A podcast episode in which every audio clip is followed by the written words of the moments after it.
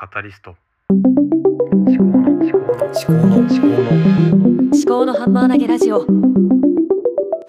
毎朝5分のアウトプット週間。立見明子です。この番組は自分の頭で物事を噛み砕いて未来の自分に届けるというテーマでお送りしております。昨日エピソードの番号を言い間違えましたね。451なんですけども450と言ってしまいました。まあこういう失敗って誰でもよくあるかと思うんですけども私は特に多いような気がするんですよね。なんで失敗するかというと確認が足りないことが多いと思います。仕事でもちょこちょこミスをするんですけども、まあ、失敗とミスって何が違うのかっていうそういう問題もありますけれどもね失敗といえば失敗学のすすめっていう畑村陽太郎先生の本がございます。まあ、この本は非常におすすめで文庫版も出ていますね。で畑村先生はいろんな本が出ていて、うんまあ、数学の本とかも出てて私それ結構好きだったんですね。で図書館で読んで出会ってで実際買って本棚に入れてあります。まああんまり正直読めてないんですけども結構積んどく本はいっぱいあります。で話を戻しますと失敗って、まあ、なんで起きるのかなっていうところを多分失敗学のすすめっていう本を読んでいけば非常によく分かってくると思います。でここではまあその本の内容、まあ、本自体今手元に持ってないので本の内容はそこまで触れずに今自分がどんな失敗をしているかっていう昨日の仕事での失敗とかねそういうことを振り返ってみようかな。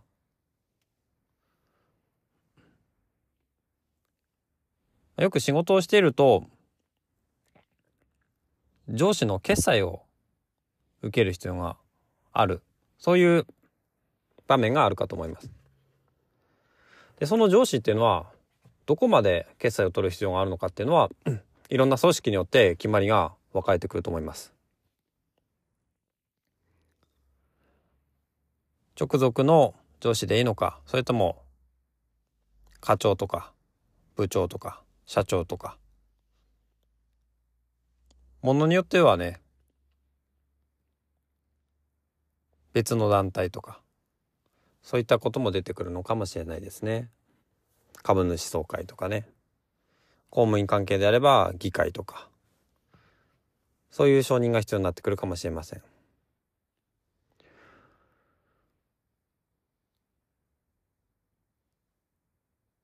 どこまで承認をもらえばいいのかっていうのはその業務の内容によって性質によって重さによって変わってくる。っていうのは通常の状態だと思うんですけどもね。結構ね思い込みで仕事を進めるとそういう時失敗します。例えば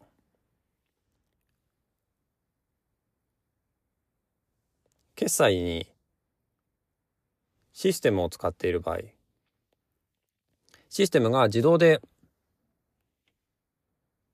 その決済範囲を承認範囲を判断してくれる場合もあるんですけどもそれを鵜呑みにすると危ないですね。もしくはもともと何年か前にやったことがあるから今もそのままだろうと思っていると痛い目を見ることがあります。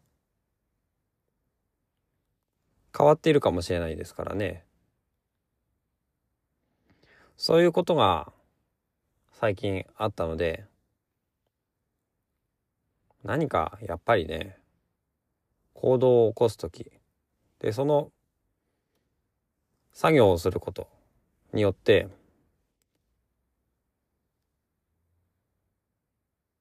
手間が増えてしまう。その間違った時の手間が増えてしまう。そういうような時にはしっかりとね事前に確認をするっていうのが大事ですね。それだけでいろんな人の手間が減りますからね。自分だけじゃない。え上司の手間も減ります。一回間違えていると一回取り消しをしたりやり直しが必要になってきます。2倍の時間がかかる。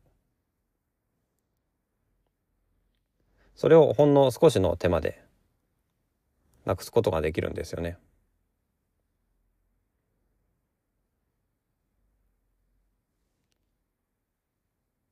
失敗については結構学ぶところ学びたいこと失敗学についてもっと掘り下げていきたいなと思ってるんですよね。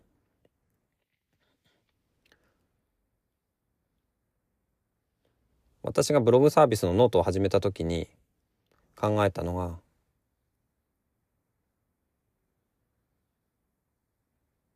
失敗学っていうこととあとお猿のジョージ。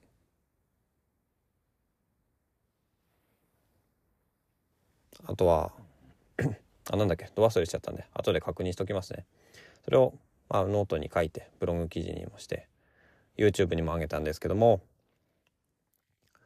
もう一回ね復習して自分が何を中心に添えて中心に据えてやっていきたいかそういうことを考えていこうかなと思います。ではまた。